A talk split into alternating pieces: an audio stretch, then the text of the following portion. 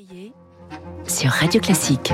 Il est 7h25 et nous sommes avec David Doucan et David Abiker. Bonjour à tous les deux. Bonjour, François. L'info politique avec vous, David Doucan, rédacteur en chef du service politique du Parisien. Un an exactement après sa réélection, Emmanuel Macron a donc répondu aux questions des lecteurs du Parisien et aux vôtres, David, puisque vous avez animé cet entretien. Alors d'abord, racontez-nous les, coulisses d'un tel échange. Oui, alors vous savez euh, qu'Emmanuel Macron est connu pour, pour être presque toujours en retard. Eh bien, pas mm. cette fois. Euh, signe qu'échanger en direct avec des Français venus tous horizons est très important pour lui. Il était parfaitement à l'heure, 10h30 vendredi, euh, accueil euh, de nos lecteurs sur le perron de l'Elysée. 11 lecteurs déterminés à aller chercher de l'info, comme me le confiait l'un d'eux. Ils avaient parfaitement conscience du contexte politique très tendu du moment. D'ailleurs, l'une des lectrices a plaisanté d'emblée. On ne va pas nous couper l'électricité ici quand même, a-t-elle lancé à Emmanuel Macron, qui a alors souri, et tapoter la table de la main en murmurant on touche du bois. Nous hum. sommes euh, dans le salon des ambassadeurs, au rez-de-chaussée du palais de l'Élysée. Euh, cette pièce accueille chaque semaine le Conseil des ministres, où il arrive euh, qu'Emmanuel Macron mette un peu la pression sur son gouvernement. Mais alors là, c'est lui euh, qui fut la cible d'un feu roulant de questions pendant plus de deux heures et demie. Alors justement, que retenir de cette interview? Alors d'abord, cette volonté clairement exprimée euh, de se réengager dans le débat public, sous-entendu, euh, s'il ne le fait pas lui-même, ça flotte. Alors, première précision apportée par le président de la République, c'est sur l'immigration. Il clôt le débat sur l'éventualité d'un saucissonnage du texte. Ce sera un seul projet de loi avec les deux volets, durcissement aux frontières et meilleure intégration de ceux qui ont vocation à rester. Alors on voit mal franchement comment un tel texte passerait au Parlement, mais le président est décidé à, ne, ne pas changer de stratégie. Ensuite, l'écologie. Emmanuel Macron annonce plusieurs milliards pour mieux isoler les établissements scolaires tout en végétalisant les cours d'école. Et puis, la politique. Marine Le Pen risque-t-elle de lui succéder? Mise en garde d'Emmanuel Macron.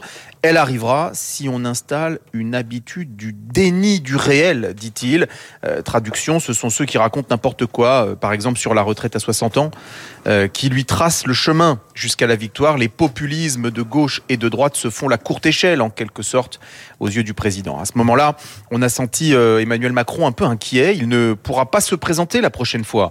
Constitution oblige. Euh, moi aussi, je pense à la suite, nous a-t-il confié. Il faut qu'il y ait des voix qui montent, des gens qui s'installent. Fin de citation. On savait euh, que la question de sa succession obsédait ses opposants comme une partie de ses soutiens.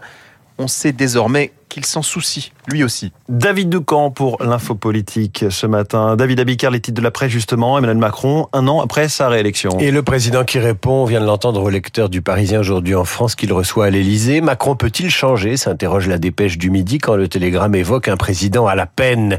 Emmanuel Macron, président inflexible, c'est la une de l'opinion déterminée à avancer malgré l'impopularité. Emmanuel Macron pour Libération, un an après son élection, ça sent le cramer avec une casserole en guise d'illustration. Enfin, macroniste malgré tout, titre La Croix, qui rappelle que le président est soutenu par un Français sur quatre. Merci David Abiker, à tout à l'heure, 8h30. Bonjour Renaud Blanc. Bonjour François. La matinale de Radio Classique continue avec vous. Quel est le programme? Premier invité, le politologue Bernard Sananès, président, vous le savez, de l'Institut là, 24 avril 2022, 24 avril 2023. On vient en parler avec David et avec les deux David d'ailleurs. La première année du quinquennat d'Emmanuel Macron et une cote de popularité qui ne cesse de baisser. L'analyse, le décryptage de Bernard Bernard Sananès sur les 12 euh, derniers mois à l'Elysée du chef de l'État, juste après le journal de Julie Drouin. 8h05, nous serons en ligne avec Estelle Youssoufa, députée de Mayotte. L'opération Yambouchou euh, contre l'immigration illégale, une opération qui se poursuit et qui a déjà débuté à l'heure où nous parlons.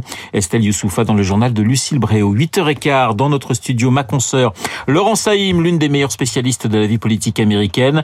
Nous parlerons des États-Unis et notamment de Joe Biden, le président américain, qui pourrait annoncer cette semaine sa candidature à la Maison Blanche en 2024. Biden-Trump peut-être un match retour, Laurent Saïm, dans trois quarts d'heure. Vous n'oubliez pas, Esprit Libre à 8h40, comme tous les lundis, vous retrouverez Luc Ferry pour commenter toute l'actualité. Luc, juste après la revue de presse de David, mais tout de suite.